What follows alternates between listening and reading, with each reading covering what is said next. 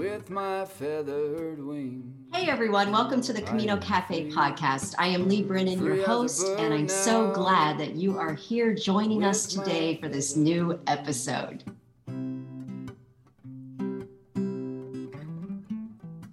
So, for today's interview, I was so, so excited that Beebe Bahrami decided to come back to the Camino Cafe podcast and talk to us about her new book. It's called The Way of the Wild Goose. And let me tell you, I enjoyed this book so much. This book inspired me to want to get back out on the Camino Frances, but to walk it as slowly as I can because I want to see all the things that Beebe's all the time talking about.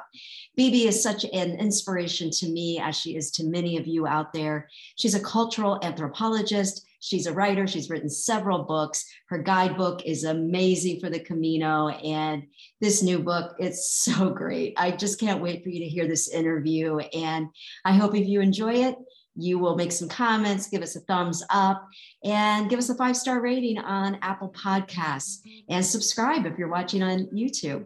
So thanks for being here. I hope to see you in Santiago soon. I am thrilled, Beebe, to have you back here at the Camino Cafe. It's been, I think, a couple of years, and I think back then we were just doing the happy hours. And so I'm thrilled to have you here so we can talk in depth about all the Camino stuff. And uh, so thank you for being here. Thank you for having me. I'm thrilled to be here and to get to talk with you again.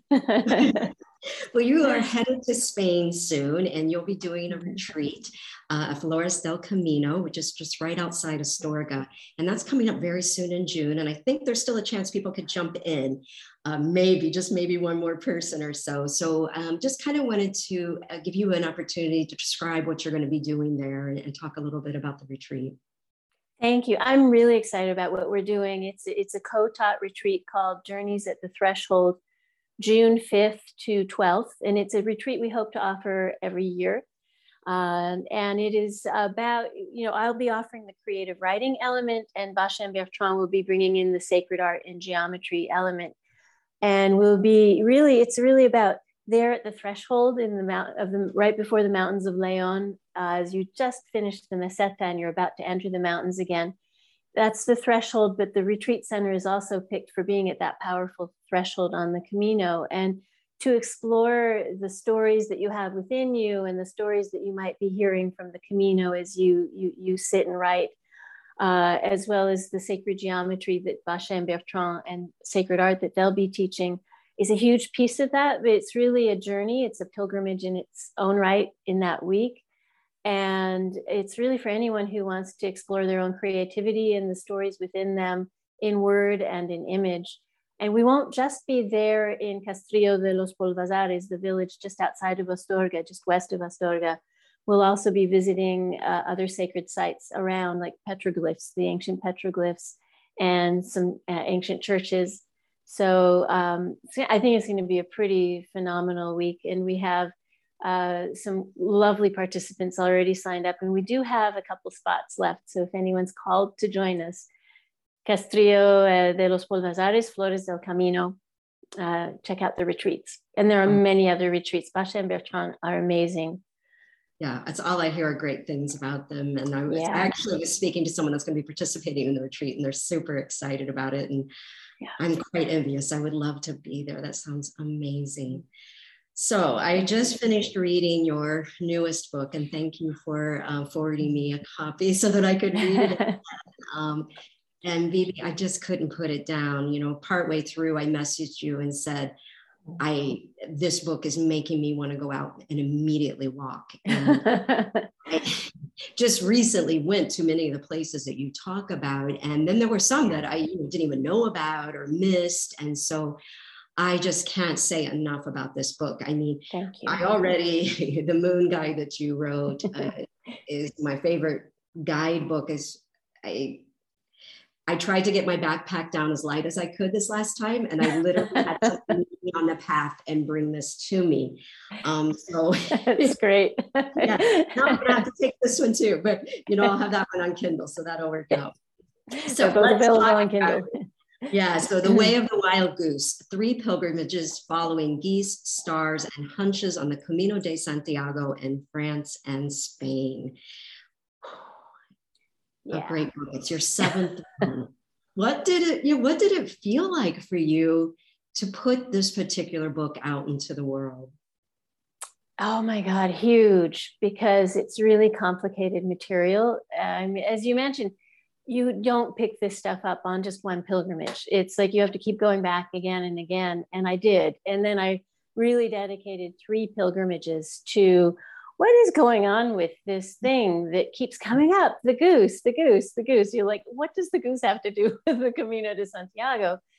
and and it was really the pandemic courtesy of the pandemic that gave me it, it canceled everything you know and i suddenly wasn't able to you know go and, and do the research and writing that i normally do in spain and france and it canceled all other writing projects that were happening because i'm a travel writer so i here i was at home and i had a year and a half to just sort of take up all these notebooks that i had been just jotting this stuff down you know from looking at archaeological reports to visiting all these sites on the Camino and talking to pilgrims, talking to locals about this goose thing that kept mm-hmm. coming up. And, and then diving into European folklore. And there are a lot of goose stories. is we, I mean, just think of Mother Goose. Mother Goose is actually related to this particular goose on the Camino as well.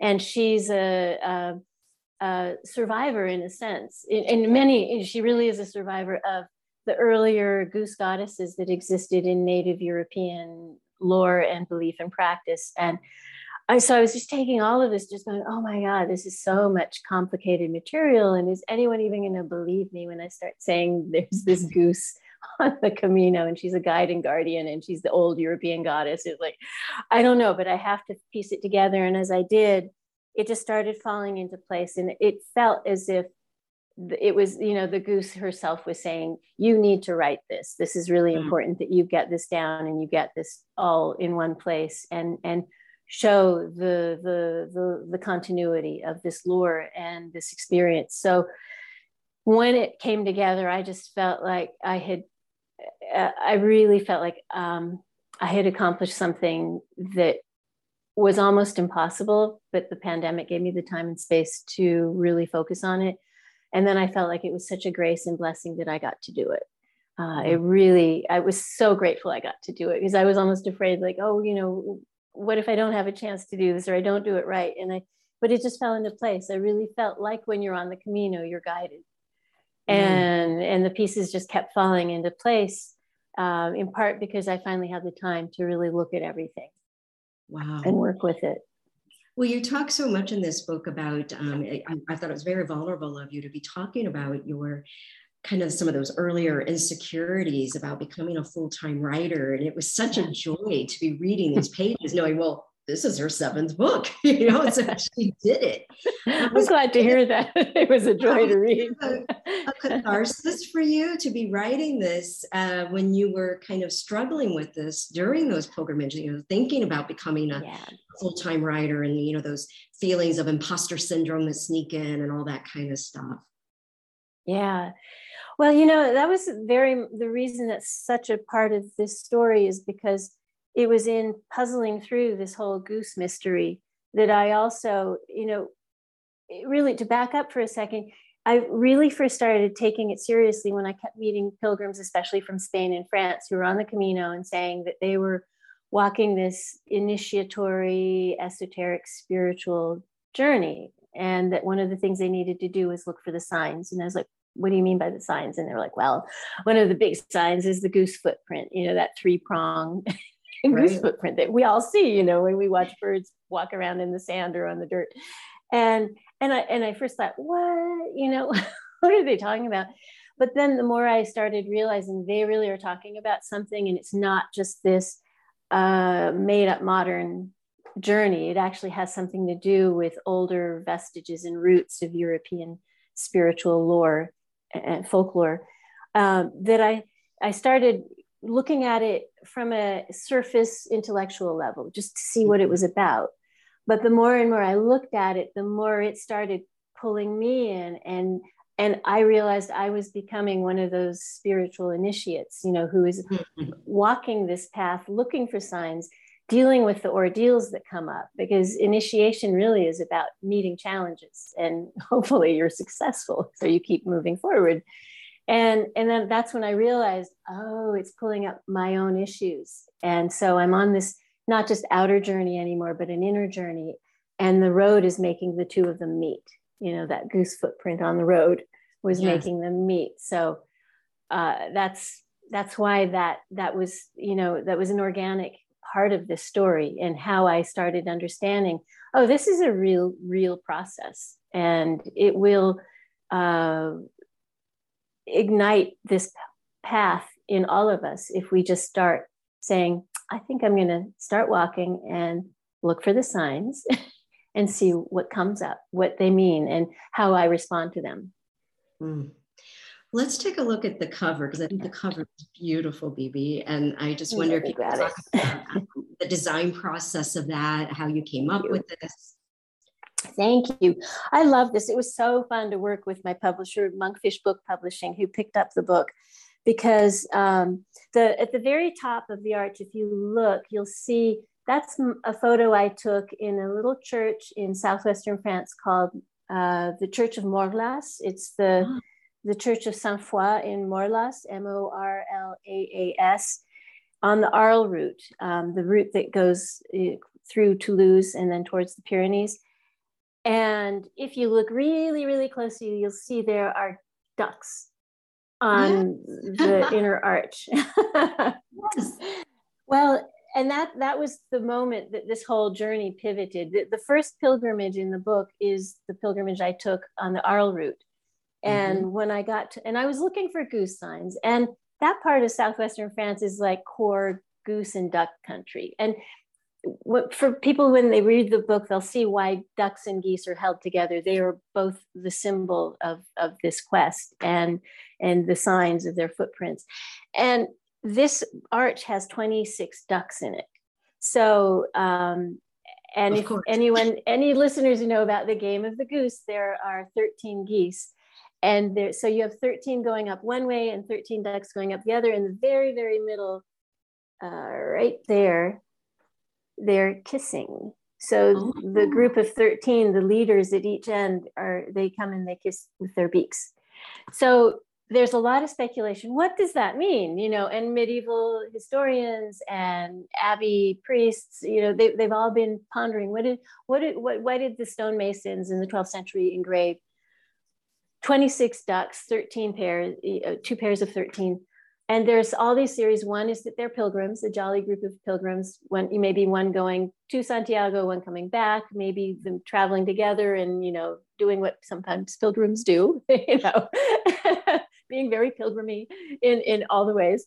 And yes. but others were saying that, that it's actually a reminder that, that we are on a spiritual journey and we're this migratory creature stepping into the unknown, trusting that as I love uh, Aldo Leopold wrote in uh, Sand County Almanac that if you it, spring is really truly announced by the flight of geese because mm. unlike any other bird they commit to it. You know they start migrating.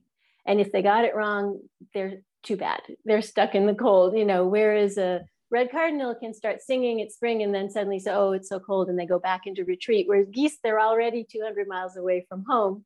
They're mm-hmm. committed so they're like pilgrims we've stepped into yes. the unknown and we're taking this chance and we're not going back you know until we get to our santiago so uh, I forgot the question though. Now I've been going. oh, we were just talking about the cover and the design. And okay. Of course, yeah. you got the game of the goose on there, so we'll talk a lot more about that. But right. The game itself yeah. is beautiful. So, so quickly, then it was the the art designer at, at Monkfish uh, Book Publishing who said, you know, he really liked that arch, and that was essential part of the design. But then they started thinking about their team let's find a game of the goose to fit inside the arch.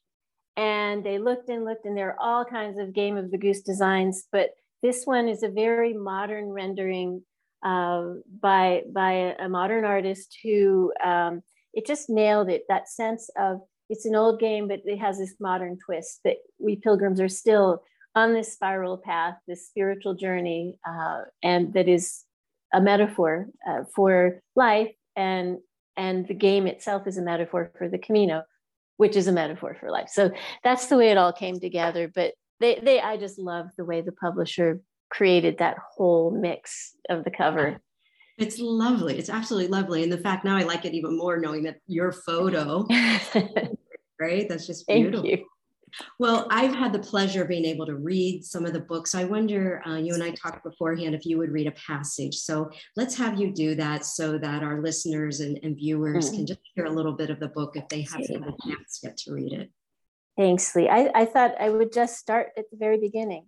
Um, Excellent. They'll be hooked like me. A late October dawn broke soft and low, slowly stretching its rose and purple fingers across the dark horizon as I strode west out of Pamplona. My breath misted in the chilly morning air. A primal sense of freedom pulsed through my limbs. The pack on my back held everything that I needed for several weeks of walking. No one else was on the trail. A blizzard in the Pyrenees had undone my plans to begin this journey on the French side of the mountains in Saint Jean Pied de Port, a popular starting point for the most historic pilgrim trail of the Camino de Santiago, the Way of St. James, known as the Camino Frances, the French Way. But here, in the bowl of the pass on the other side, where the mountains give way to the hills and plains of northern Spain, there's no snow, there was no snow, only arid, tawny colored wheat fields. The wheat had recently been harvested, leaving behind stubbled shafts that looked like a giant crew cut on the rolling hills. All I had to do was follow the sun's path throughout the day as it rose behind me in the west, arched overhead by midday, then descended ahead of me in the west by late afternoon, marking my stopping place for the night. Each day was an unknown, but held the certainty that each one would end a little farther west. If I followed the sun and the signs, I reasoned, I'd be fine. I moved like the ancient nomads, the way our species journeyed since the beginning, at the pace of feet. I heard the rhythmic sound of dry earth and pea sized pebbles crunching underfoot. I breathed in a deep lungful of that cool, dewy air. I felt the weight of my pack, at first comforting, but gradually growing irritating. In truth, it held more than I needed, bearing extra weight from a research project requiring several weeks of backpacking across Spain, including notebooks, extra clothes for interviews and archival visits, heavy glossy pamphlets from tourist offices across Spain, and more socks than necessary. Though, according to one school of thought, you can never have too many socks. But the heaviest item in my pack was a tight and dense bundle of fear that had made me pack things I might need just in case. I vowed that night to shed some of its weight, send home the printed materials, give away extra clothing, and most importantly, release the fear bundle into the ether with no return address. Resolved, I shouldered the self inflicted burden more lightly and felt another surge of electricity rush through me, the intoxicating liberation of the open road. Beautiful, beautiful opening. I mean, it just pulled me right into the story, right? It, it's just so beautifully said. Thank you. Oh, anyone who's started that trail knows that feeling. So, right. and you. I wanted to kind of go back a little bit. So, you, I believe, if I have, have it correctly, that you first heard about the Camino in school while you were in Madrid at university. And then you take this train ride and you wrote about this energetic feeling that you had as you entered into Navarra and Basque country. So I wondered if you could kind of touch on what that felt like. I mean, you felt this yeah. on the train, not even on foot, but even by train. So could you describe what that was like? Uh, it's still so visceral. I feel it as you bring back that moment. It was 1986. I had studied for a semester in, at the University of Seville in the South and that was the first time I heard about the Camino de Santiago. It came up in a, a class, uh, the history of Spain, and one of my professors mentioned it. And as soon as he uttered Camino de Santiago, before I even knew what it was, I was just like, what is that? You know, it just called to me. And I think many of us, many of your listeners know what I'm talking about. and or we'll find out soon. And um, but I but then I, I that was you know some some weeks before I had a chance to take that that train ride up to visit uh, cousins in Paris, and I just suddenly you know we we we had gone north. We had we had really entered into those the foothills of, of Navarra into Basque country. And I just started feeling this energy and I just couldn't stop standing at the window and just looking out and going what is it? But I felt like my whole destiny was bound up with that geography and it was a completely non-rational thought you know because i had never been there. And and i really i hadn't realized at the time that that's where the camino passed through until i started piecing it together. I was like oh you know this is where all the roads intersect from france and then join and cross the pyrenees and go across northern spain. And then i felt that same pull. I mean that pull just kind of held from Navarra, Basque Country, and into Aquitaine. And it it started to lessen by the time the train passed Bordeaux, but it was just that whole territory. And that's like the the thick concentrated territory of Camino routes and intersections. And also happens to be the migratory path of, of geese, you know, going from Sweden to southwestern Spain on their, their route. So it was just all these crossroads that I later discovered, but I just vowed I'm going to come back here and I'm going to find out what this is. And I could have never predicted that I would have turned this into what the place that I write about now and that I keep going back to and keep writing about and keep digging in. It's just endless, the layers that are there. Yes. And so nine years later, you after this experience, when you first hear about it at university, mm-hmm. you you then start one of your walks. Um, yeah did that same energetic feeling uh, happen to you? Because I, I, mean, when I'm reading your words about starting there, that's what I'm imagining as you were feeling that same energetic yeah. feeling. How, if for folks that haven't walked Beebe, I wonder if you could kind of talk about, well, first of all, I had no idea about the migration path. when I read that in your book, I was like? Like I've heard the ley line, and we'll talk more about that in the Milky Way, but never the migration. Yeah. So it was like, oh my goodness, here's one yeah. more layer of this energy.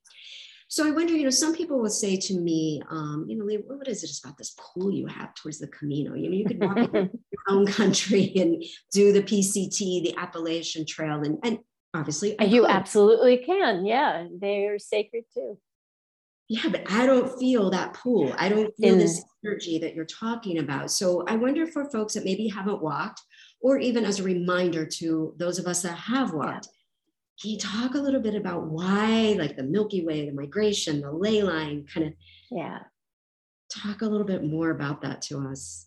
Sure. I mean, there's so much there. I won't be able to touch on all of it because this is I mean, the whole earth is this gorgeous, glorious, holy, ancient geography, right?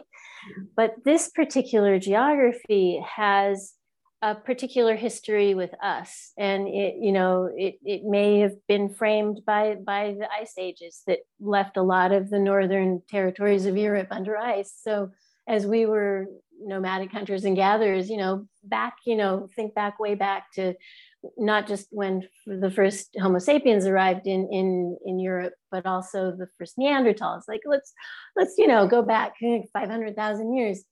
These these were territories that were rich in food and water and good shelter, and um, they just have continued to be even as you know the ice ages retreated and more and more land was available to inhabit. These are just incredibly habitable and, and rich places and so we have this long human history of wandering across this territory. And archaeologists call that range from southern, southwestern France into northern Spain, the Franco Cantabrian region or zone, because there's such a high concentration of, of uh, early human remains and stone tools and caves, especially painted caves, but also earlier before there were painted caves, just occupied caves, you know, with stone tools and human remains the Camino, right, right before you get to Burgos, also has the oldest site of human remains in all of Europe it, uh, at Atapuerca. Yeah. And uh, humanity has been there since 1.2 million years. So there is something really, really old there and um, older than almost any other geography that has a human history and prehistory connected to it. So I think that's that's a part of it. And then and it's just because it continued to be this rich geography from prehistory through to the Iron Ages and the Roman occupation and then into the early medieval and medieval and then early modern era. It just continues to be this really, really rich and diverse and compelling landscape, and people keep kept, you know, traversing it. Mm-hmm. And there are a lot of rich, diverse cultures, but but I think you know the the the evolution of the arrival of the Camino and and this this this sacred medieval Christian trail was layering on that precedent of already well-known holy sites Yes. And and so I think that that is really a big part of its its original power and and draw. It's like how many other places claim that at, that call themselves pilgrim trails, and how many pilgrim trails actually still exist? I mean, most other pilgrimage sites today, people now are flying to, or taking right. a bus to, or a train to. They're not walking to it, ah, and that's another thing that makes the Camino de Santiago stand out as an yeah. experience on its own. Yeah, I totally agree. I um mm-hmm. one of the things I really admired about this walk, well, first off, I want to go back and say, if someone were to say to you, look, you know, I've got a month, month and a half to walk, which route should I walk first? Um, because there are many routes into Santiago. Yes. Right? Um, would you lean towards walk the Frances first? I would I would first start by saying you should really poke around and look at all of them and see which one calls to you. Ah, okay. And then I would probably say, but. but. yeah, the, there's something about the Camino Frances that is a bit more charged and concentrated than the other routes. And the other routes are magnificent, but right.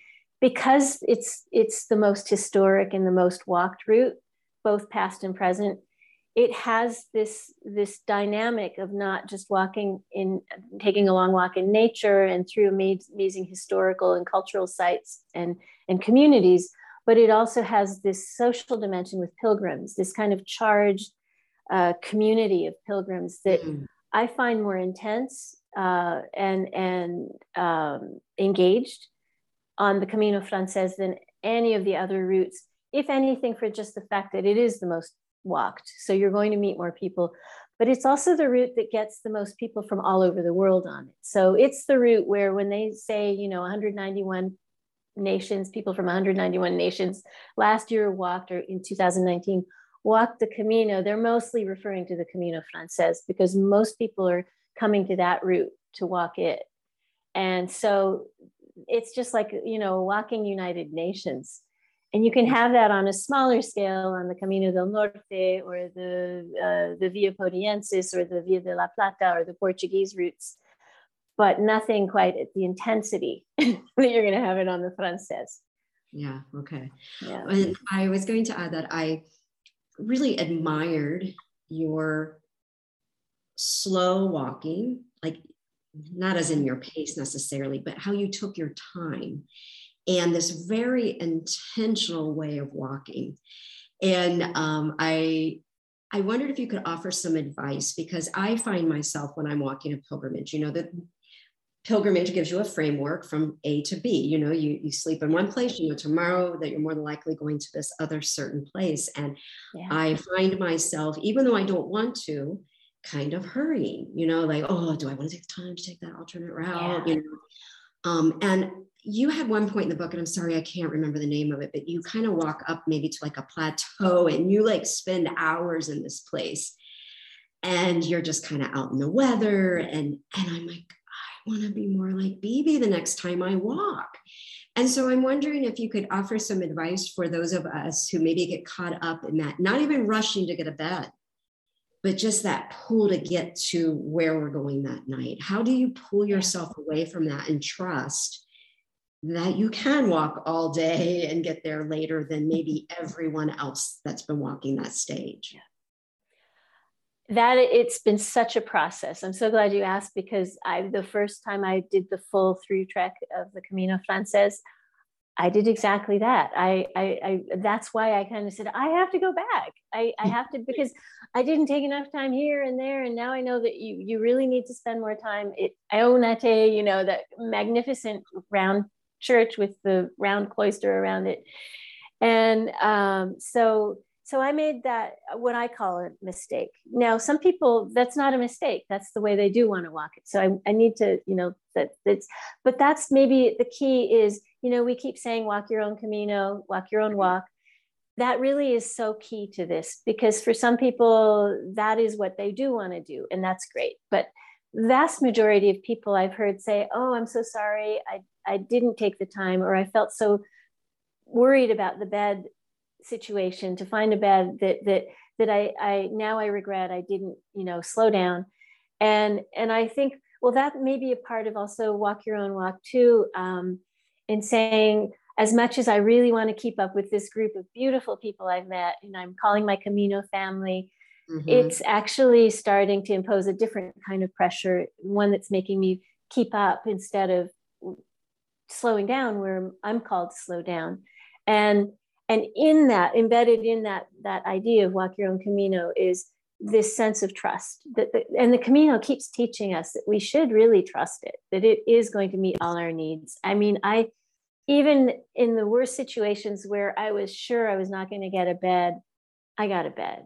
In, yeah. and in a way that i couldn't even expect it you know like i like zubiri i wound, wound up in zubiri and I had taken my my sweet time, just like you know, I'm now known by the the the hospitaleros on the Camino Frances.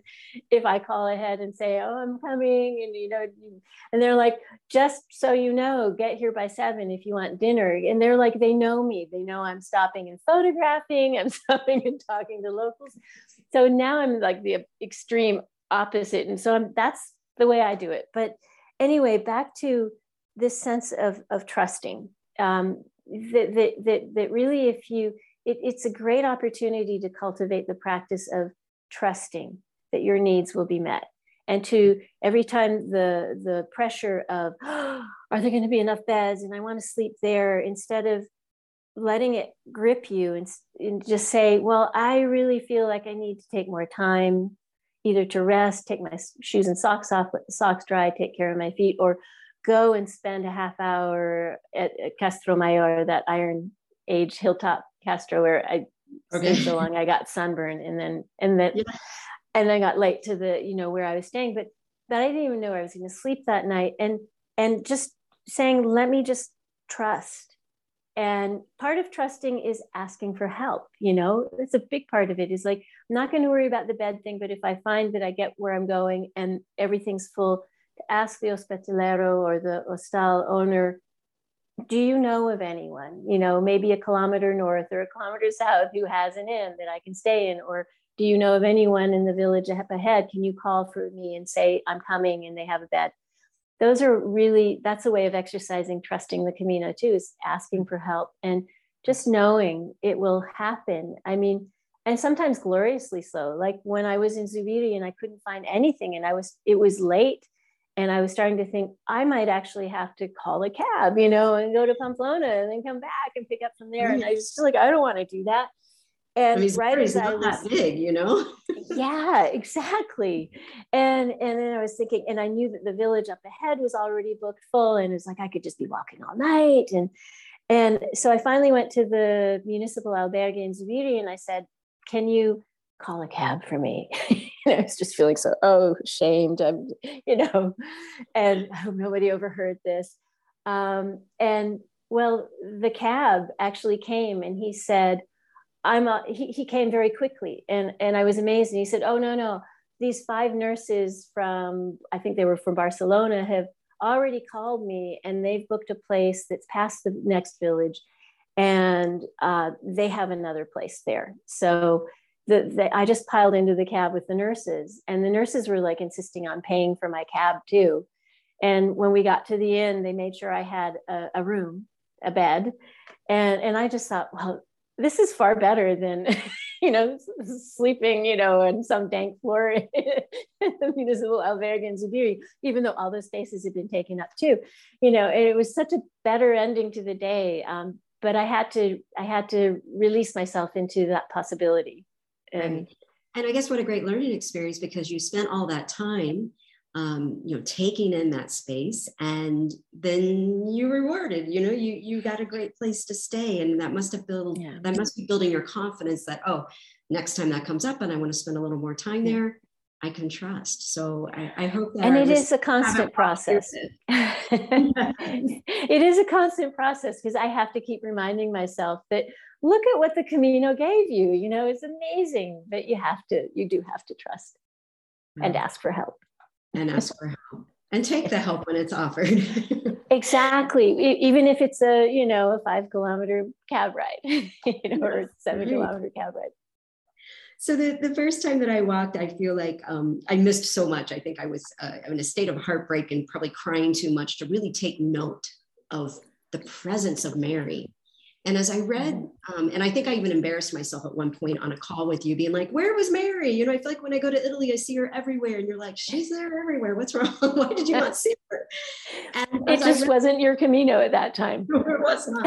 and I was reading this book, I was like, ah, you know, this next Camino I did just recently, Mary was right, and I was like, "There's what Beebe was saying," right, and this is before I read your right? So this was after that call in between.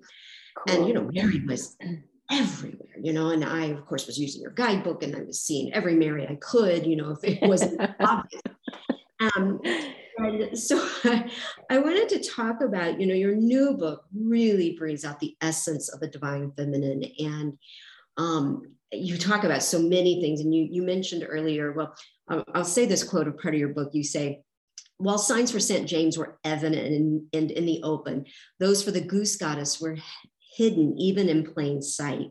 So you talk about that. You talk about the old goddess still being present um, in the new church. You talk about the migration of symbols and how uh, new churches were built over former sacred spaces. So there's so much here we could talk about. So um, I don't even know where to start, but to say that you really do bring out the essence of Mary in this book and the divine feminine. So you touched on earlier about um, Mother Goose, and I have never made that connection until I read yeah. that. So I guess let's start there, and then maybe you can just talk for a few minutes about you know what stands out to you about the presence of Mary and, and maybe your favorite statue and your favorite story.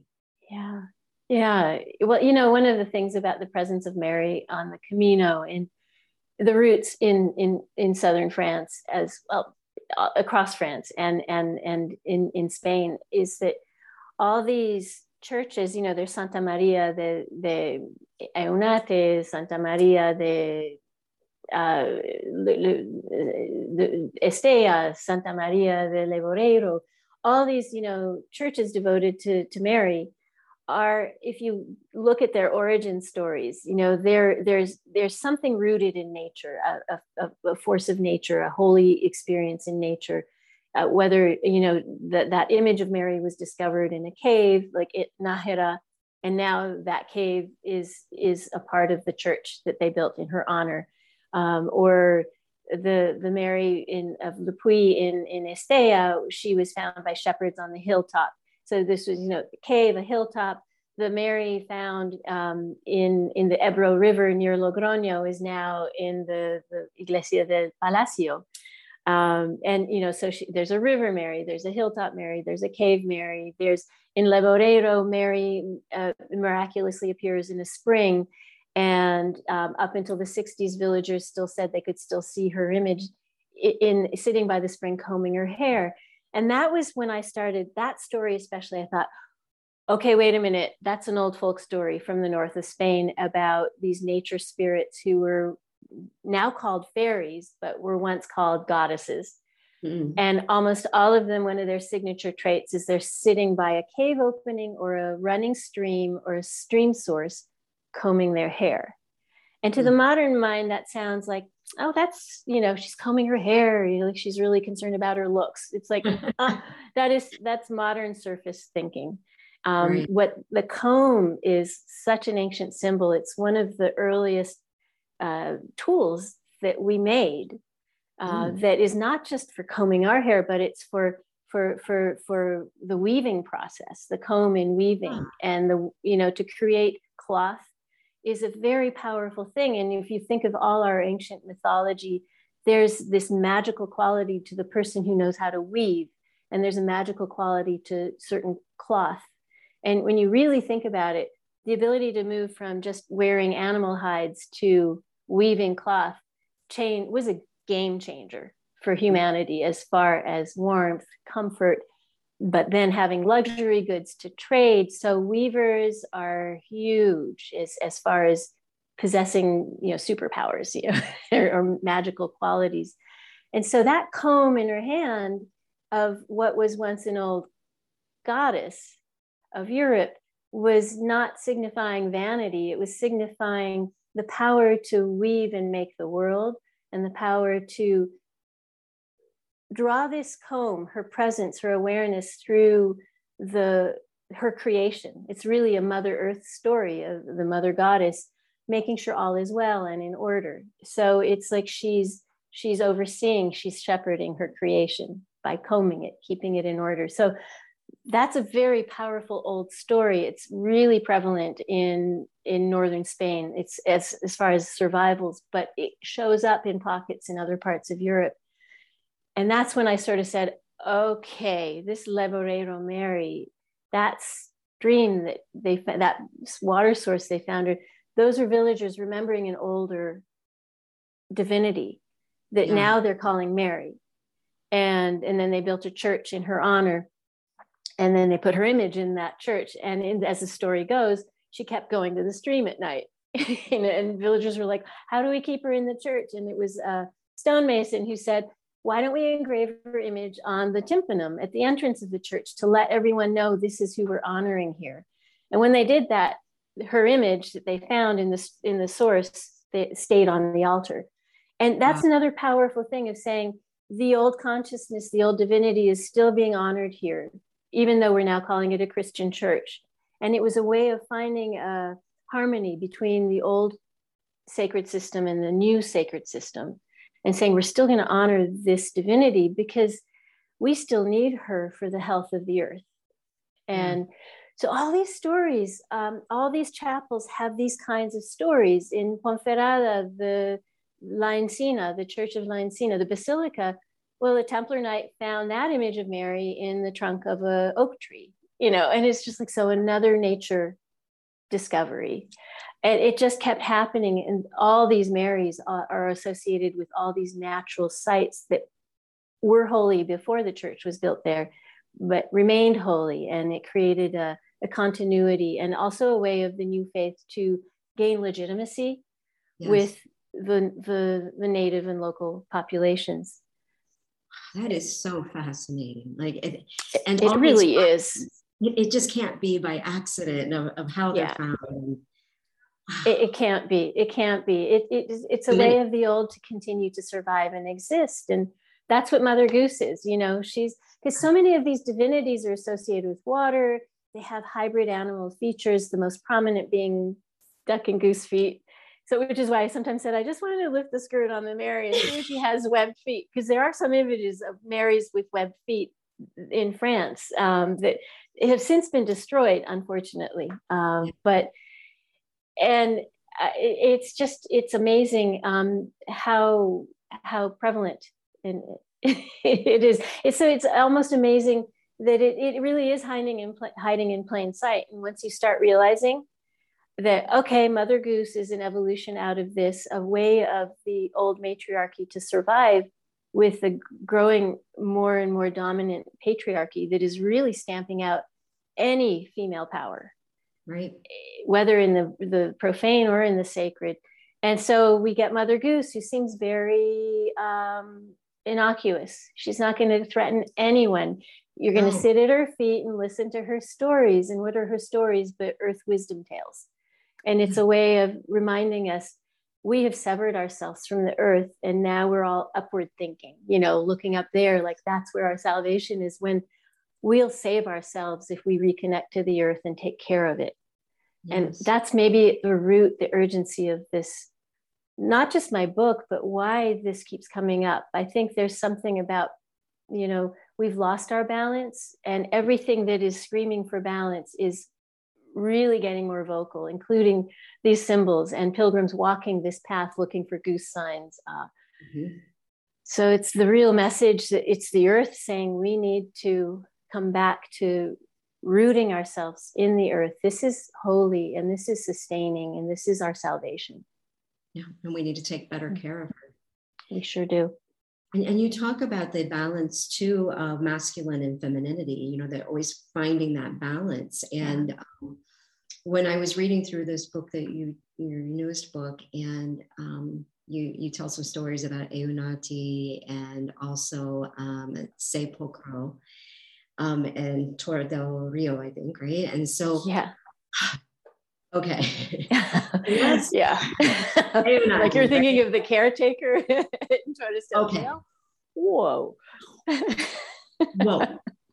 Right. Um, I mean, I think going to those two sacred sites, those two churches, the energy is a camino within a camino. Um, and when yeah. you're describing that walk around the outside of Eunate, and then when you go inside and you feel that energy, I felt a palpable energy in there that I could not even explain. Wow. Um, so I'm wondering if you could talk a little bit about your experience in there, and then I want to go to the caretaker and what happens there. But um, yeah, you know, what is your experience in Eunate? Like the, oh, there's just yeah. something there. There really is. I mean, the first time I went, for one thing, you know, now it's a detour. It used to, it used to be on the medieval trail, and I, I really urge anyone do not skip that detour. It adds two and a half kilometers to your walk. You're going to be so glad you did that because um, many people, including in you know many of the tourist offices in Navarra, really believe you know not just pilgrims but people who are in the in the profession of drawing people to the region, they they they say this may be the highlight of the whole Camino, and it's just like, and I have to say, yes, it is yeah. definitely in the top three. Yeah, yeah. um, so so the first time I I went there, you know, and I was like, do not miss the detour, go, you know, and um, I just knew there was something special about it because it's enigmatic. It is a octagonal church surrounded by 33 arches um, that are called a cloister, and they they they take on the appearance of a cloister, but most cloisters are set off to the side, one side of a church, and they're either they're usually square, and and they have a garden in the center. So here, instead of a garden in the center, and instead of being square, the cloister arches are around the church, and I didn't think about this until many many years later, and several other visits to Eunate that, uh, you know, the church itself is the garden. And Mary's medieval name, one of her medieval names was Hortus Conclusus or Hortus Conclusus. Um, I don't know how my Latin is pronounced well, but but it means the the the interior garden, the hidden garden. Mm. You know that place where that is unblemished. And so and there was just so much more because so many people say, why 33 arches when the Basque name Eunate means 100 doors? So I started, that's the other thing that kind of I was really curious about in my first visit there because I was like, all right, 33, I know. you know, this is the number of beads on a prayer beads uh, for Sufis who are meditating on the 99 names of God. They pray three three circuits around the prayer beads, and then there's a the a central bead that's at the at the joint where there's then hanging some you know medallions or talismans, and that is like the hundredth door. That's when after you've meditated on the 99 names of God, you are ready to enter through the doorway and seek union or, or understanding or communion with the divine but you have mm. to first meditate on all the divine's qualities and and really meditate on them embody them so i thought this might be something like that because mm-hmm. the stonemasons who built these medieval churches were coming from all kinds of backgrounds and we know that that that jews christians and muslims were were living in in a lot of co-creative uh, convivencia as they call it in spain in, in not just in the south, but even in the north. Uh, even though there was this this uh, polemic between north and south and Christian and Islamic halves of, of Iberia, it was still far more mingled and far more collaborative creative acts going on than war and and and and, and fighting so um, Eunate probably is taking not only Islamic uh, mystical ideas and Christian mystical ideas, but also Jewish mystical ideas, because there's also the eight-sided, the octagon. There's the 33 arches. There's if you go into into uh, Hebrew gematria or gematria, I'm again not sure about the correct pronunciation, which is assigning numbers to letters in the name of uh, Jesus in, in Hebrew, Yeshua, comes out to be 888. You know, so it's three eight. So again, you have three suggesting three circuits, maybe. You have three eights. Eight is important. It's the doors of uh, it represents resurrection in Christianity. It represents um, the doorways to to heaven in in Islam. Uh, it, so it's just everything was suggesting go around this thing three times.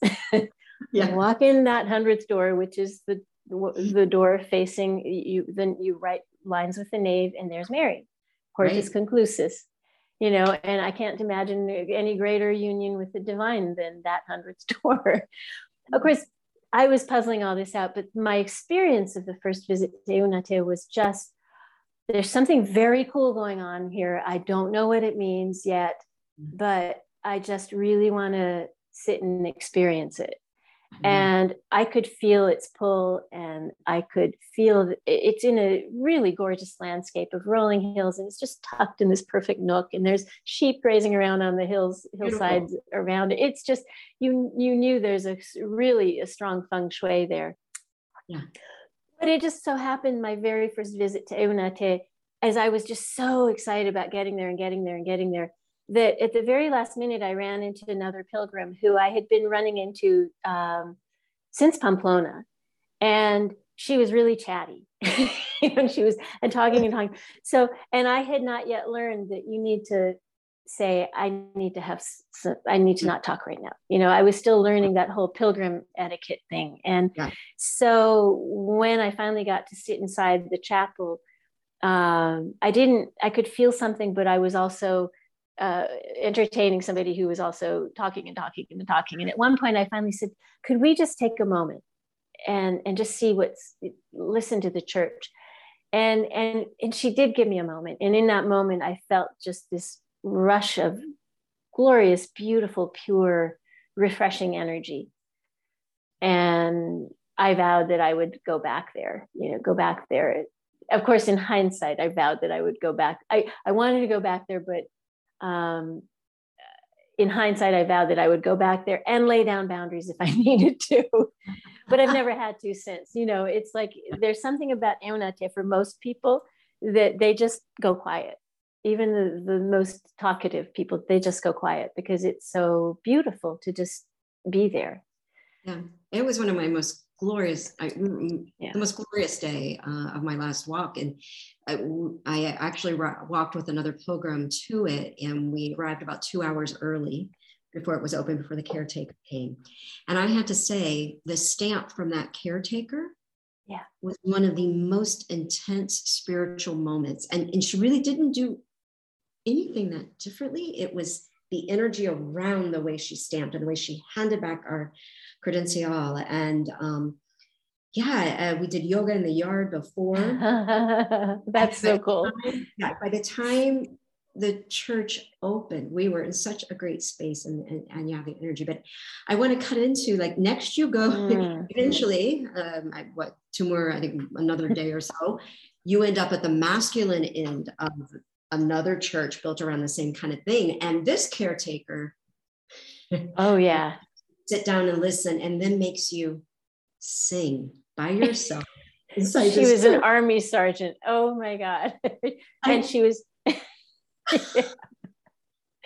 you know, she, um, to, to, go back to that idea of the caretakers and that powerful moment of getting your stamp at Eunate, that's the thing about locals that also made me really pay attention that this this goose quest, this seeking these deeper deeper layers. Is very real because the locals keep talking about energy and the potency of these places and the energy of these places. I mean, in Obanos, an elderly man sitting at his front stoop, as I was walking in reverse to go back to Eunate the last time I was there, most recently, um, he said, "Oh, that's really good. It's it has very special energy." And I just kept hearing locals talk about energy, and I thought, okay, I need to take this seriously and not feel so timid about also saying I'm feeling energy. So anyway, but the real initiatory moment was going into the chapel of in Torres del Rio, the, the Holy Sepulchre Church, which is octagonal, yes. much taller too in its octagon, and it's almost just a freestanding octagon. And um, the caretaker was there. She had just opened the doors that morning, and she was really, really upset with with most of the pilgrims because they were just rushing past and they mm-hmm. might have ducked their head in and taken a quick picture. And it was very clear that you have to give a euro as a donation to come in here and visit the church including to take a photo. So by the time i stepped in you know i i already had my euro out to just so she wouldn't bark at me you know.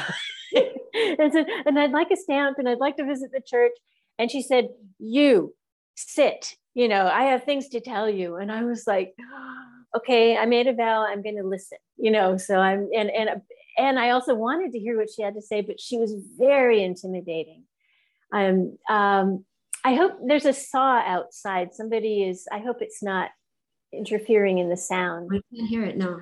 Okay, good. Sorry about that. Uh, might no clip, cut this out. But um, so I sat down and she started first of all she started putting me to work she's like oh you you can translate for all the english speakers and you know tell them you know this is they need to pay a euro they need to take time this is a very special church here's its history da, da, da. and then she started saying and um, you you need to know this is a very powerful place and then she just started telling me I mean, she was giving me numbers of how many hundreds of circuits of energy were running up each of the eight pillars that formed the octagon and how they joined at the center and concentrated all that energy and shot up into the sky like you know a magnificent stupa you know connecting heaven and earth. Right. And and i just and then she just really started ragging on the local politicians who she's like they don't even they, they think i'm talking you know bonkers stuff but but what do you expect from a politician? They don't they don't feel anything you know? And i was just um but it but then she started saying you know, this is a power vortex here, and Eunate is a power vortex, but Eunate is feminine and Torres del Rio is masculine. Mm-hmm. And they're like a yin yang. And actually, if you you actually put a yin yang uh, over a map with you know the masculine end dot you know on on Una, uh, on Torres del Rio and the feminine one on Eunate, you'll find that where they meet in the middle is Estella, and mm-hmm. um, that that's where i started realizing you have almost like this kind of a masculine feminine circuit going. And eunate is the place of balance where the male and the female meet. Um, and it was just like all this sort of stuff was just going on as, as as she was telling me. And she was saying yeah there's this whole circuit.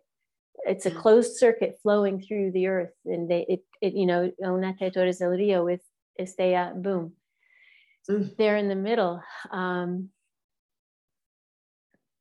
that was uh, that was one of, of many, but probably one of the most powerful times a local really wanted me to know this this road is full of energy and these places are are places of high energy uh, and the locals know it and they're the caretakers of it it's caretaker in a bigger sense than just you know manning the door and stamping pilgrim and credentials. Just some energy. I feel like some divine intervention there. That she doesn't know what you're doing. She didn't know the special quest you were exactly. on. Exactly. I didn't ask her. Right? Yeah. She just said, "I have things to tell you," and sit. And then she uh, and, and she, but she was also talking about the importance of balance. That that um, you know the feminine divine is important, the masculine divine is important they should be in balance. And, and she even added that as the caretaker of Torres del Rio, she can't, she said, I tried to visit Eunate, but when I tried to enter, I just felt this electric, like she knew she was going to be shocked like mm. and get an electric shock. So she said, I realized that I am I am the the guardian of this shrine and I need to maintain its energy, but that eh, we need to balance. We need a balance. And and then she she had me sing, you know. she's like, you really need to experience the power of this place. And I'm like, I'm not a singer. And she's like, sing. there's there's no saying no to this woman. And what happened when I I started singing was I had a beautiful voice. I mean, I don't know where it came from, but something, there was an energy that just came through my feet and up through my body and just expanded my diaphragm. And I was singing in a way I'd never experienced before. So I suggest everyone go pay your euro, take your time, let the caretaker have her way with you because she's very appropriate in the end and she has a lot to share and sing like go with you know some sacred song and listen to your voice go from mortal to angelic it is really mm-hmm. something Oh, that's beautiful, Beebe. And mm-hmm. and you know, I'm going to say too, like pay that euro because you know so many churches, uh, the towns can't keep them open, and yes. so we're so fortunate when a place of that sacredness has someone there and can educate us about the space and yes we need to keep these things going, yeah. you know, or they're just going to be locked yeah. and only be able to yeah. read about them. And of course, I love reading about them, but there's something about being able to step into them and, and experience it as well. As they were intended. Yeah. Oh, Beebe, there's so many things I still want to touch on. We only have a few more minutes left. Um, I wanted to mention um, Miles and some things that you mentioned about Miles. And I was like, wow, that is a benchmark of a relationship, I think, uh, something that I would aspire for in my next relationship. And what I'm talking about is when um, you're at a party and you mention that someone asks him, uh, you know, you okay with her taking off all the time and going writing these guidebooks and doing these pilgrimages? And he says, better stories find her when she travels alone. And I just thought that was so beautifully supportive. And just recently, I was on a tour yeah. uh, here in Santiago and met two pilgrims, two guys, and I said, "Oh, you planning your next one?" And they said, "This was just last week," and they said, "No, no, our wives are going to be okay with us being gone."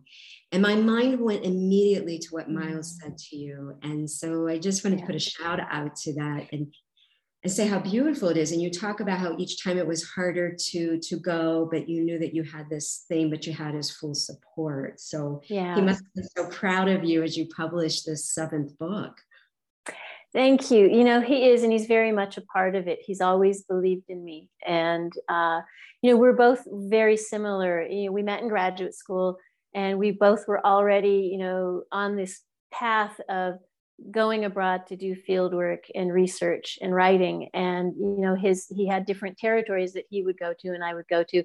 And sometimes we shared them. Like he really he loves france and spain as well. And he's been on some of these treks with me. And in some ways early on really encouraged me to to go off on my own for my mm-hmm. own self-empowerment you know and and understood how important that was and then when i turned it into my work it became even more important to him like he he really is surprised but this is how you know you're still living in a patriarchy when um, many people will ask your husband if he's okay with you going away but no one asks you if you're okay with him going away you know? Or many people would say well is he is is miles going to join you? And and uh, but nobody ever asked me if i'm going to join him on his research work travel. Mm. So so it's like it's really it is phenomenal and and uh, an incredible blessing to to have such a partner because I know it, it is every partnership is seeking to strike a balance between the the the we and the me and you mm-hmm. aspects of it and it's really essential that all three pieces are are healthy it's it's like it's like Eunate Estella en Torres del Rio. It has to be a balance, keep the, the, the circuits flowing. And but all three are essential. Yeah. And I didn't think maybe you are such a, an inspiration, I think, to um, the women out there that are traveling solo. And I mean, you are so independent mm. and it's beautiful. Great to hear. Yeah, but you're still in this beautiful interdependent relationship. And I think that also is a role model uh, for we women yeah. to, to observe and to learn to do because so many of us put aside you know as caretakers or whatever and are afraid yeah. to go away from the family and pursue our own pursuits and and you are showing a beautiful balance of that so thank you for doing that for our camino community because i think that's very important uh, to role model um, I wanted to bring up to probably, I guess, one of our last questions. I don't want it to be. but, uh, me okay, so yoga teacher me was all over uh, uh, when you did your first walk. You're talking about, uh, I think your friend's name is Rosalind, and she talks about uh, you guys are doing that first pilgrimage, and she's doing this chakra pilgrimage, right? And then a little bit later, so you talk about it a little bit later in the book, and you talk about, uh, and I've never heard anyone else talk about the Kundalini energy of the possibility of that running through the Camino. And it just really made my, yeah. piqued my interest and also made me think about my next Camino and trying so I just wanted to hit on that and give you a chance to kind of talk about that and uh, what that was like, because I think you mentioned that you were walking with her on her uh, I think it was the second chakra when you yes. did that walk with her, which and then yes. she said something to you like, oh you know you're gonna something's gonna happen to you here. So maybe talk a little bit yeah she's she's a she's a spiritual teacher. So she of course was going to point out where i was resisting you know which i i I trusted her to do that, though I knew I was resisting. Um, but yeah, Sarah, her name is Sarah, and she was actually her intention, I think still is, um, but it's a big project to walk all the way to Rosslyn in Scotland. Oh, she's walking to Rosslyn, but it's Sarah. Okay, sorry. right. Which which would be in in her reckoning the seventh, arriving at the seventh chakra, and she she saw the Camino in reverse. That you start in Finisterre and you walk in reverse to the Pyrenees, and then up through France, and then up through England, and then into Scotland. And and she was she knew I wanted to go back and walk a, a route of the Camino, and most likely one of the French routes and that I was starting to really get into this whole symbolism of the goose and the duck and trying to trace it in the churches and in the different regions. So she said, you know, um, I'm going to be walking this reverse route. I've already done the first chakra, as she said, you know, from Finisterre to Saint Jean Pied de Port. Now I want to do the second chakra, which was to to go on the Arles route um, to from Saint Jean Pied de Port to Toulouse. And actually, it wasn't the Arles route. The Arles route starts in Oloron Sainte Marie, a little bit further east of Saint Jean Pied de Port. It's another mountain pass town. Ah. Um, but there's a bridging route, the, the Piedmont route, that, that will connect Saint Jean Pied de Port to Oloron, and then from there to Toulouse, if you're walking it in reverse, which was what we were going to do. And she wanted to do it. And I was like, you know, forward, backward, it doesn't matter to me. I just want to look for the goose and the duck, you know. right. so, um, but but you know, it was it was really really a, a great education for me to think about her what she was saying about what do you mean by the second chakra? And then I was thinking, oh, the second chakra is about relationships, and I'm your your picked partner for this trek. So, ooh, this is going to be intense. You know, probably yeah. if if there's anything really going on here, which there was, and um, because as i said she's a spiritual teacher. And so i just anything she was like a mirror for me. Anything that came up she saw it and we had we discussed it. You know it's like wow this is really a second chakra journey. But but that really woke me up to this idea that that places and i'd heard this in the dordogne too locals speak about places with energy that will trigger certain chakra points. So i was. Already kind of getting familiar with this idea in in the local lore that um, a particular like there's one church in the Dordogne. It's a really tiny chapel that everyone just says you go there and it'll open your throat chakra. And and I was like, so and you do you feel like this sudden expansion mm. and opening and you don't feel like going anymore you know and i was just like well that's really interesting so when I then got back to walking the Camino Frances and I was walking in the direction that everyone's familiar with, going west, I I was thinking about this this idea of certain places opening certain chakras or you know really triggering that energy and, and expanding it. And then it was when I was in um, Azqueta after Estella, the, the Hospitalera and the albergue there she has all these paintings on her albergue wall of very um, Australian Aboriginal style serpents and, and just exquisite. And I just said, What is going on there? And she said, Oh, the Camino is a Kundalini, it's this big serpent. And as you walk it, it awakens your energy centers. And that's just, again, a local talking about energy on an incredible scale. And, and that's very real. You can experience it. You know, it's very interesting to go into a church and just be quiet and breathe and surround yourself with light you know do all those good meditation techniques and then see what you experience. What what comes? Do you feel something waking up inside you? Do you receive a vision an impression? Um, these are these are places that intentionally by humans pre-christian and christian were layered on in that particular spot because people felt there was something powerful going on there yeah well, I mean, you know, there has to be. Look at the pool for us to walk in the first place, how we all find out how yeah.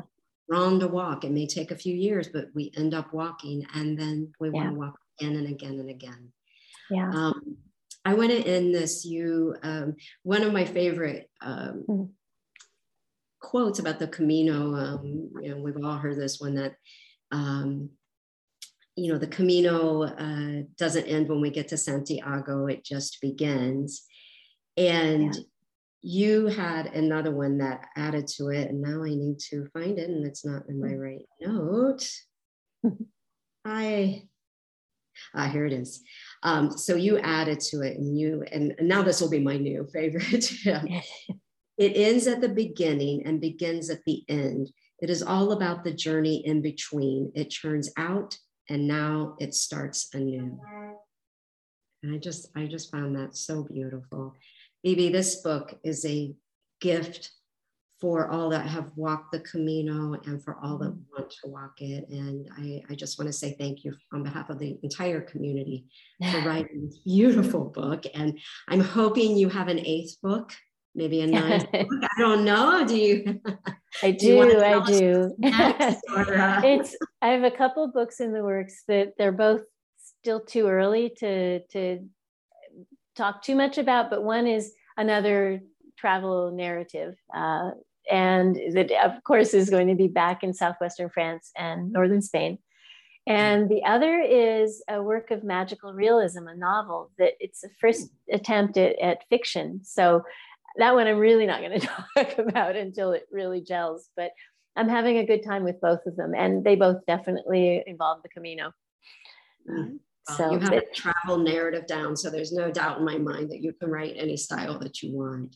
Thank um, you. I just want to remind everyone that um, has been watching and listening that um, if you want to have the uh, wonderful opportunity of spending time with Beebe and working on the writing skills and all the things that she's going she's going to be doing here at this retreat. Um, that is June 5th through June 12th. I will have the link in the show notes. We will also have a link for her newest book and uh, all of her other wonderful books. So, Beebe, if you'll stay on, we'll say goodbye. But I just wanted to say thank you on behalf of the Camino community, the Camino Cafe podcast. We're just thrilled to to know you and be able to spend time with you and thank you for educating us and entertaining us and just making us uh, better pilgrims and enhancing our pilgrim experience. Uh, thank you. Thank you, Leigh, and thank you to the Camino Pilgrim community and the Camino Cafe. That's my pleasure. My really an honor to be here. All right. Well, Bon Camino, everyone. See you next time. Free as a bird now, with my feathered wings. I am free, free as a bird now, with my feathered wings.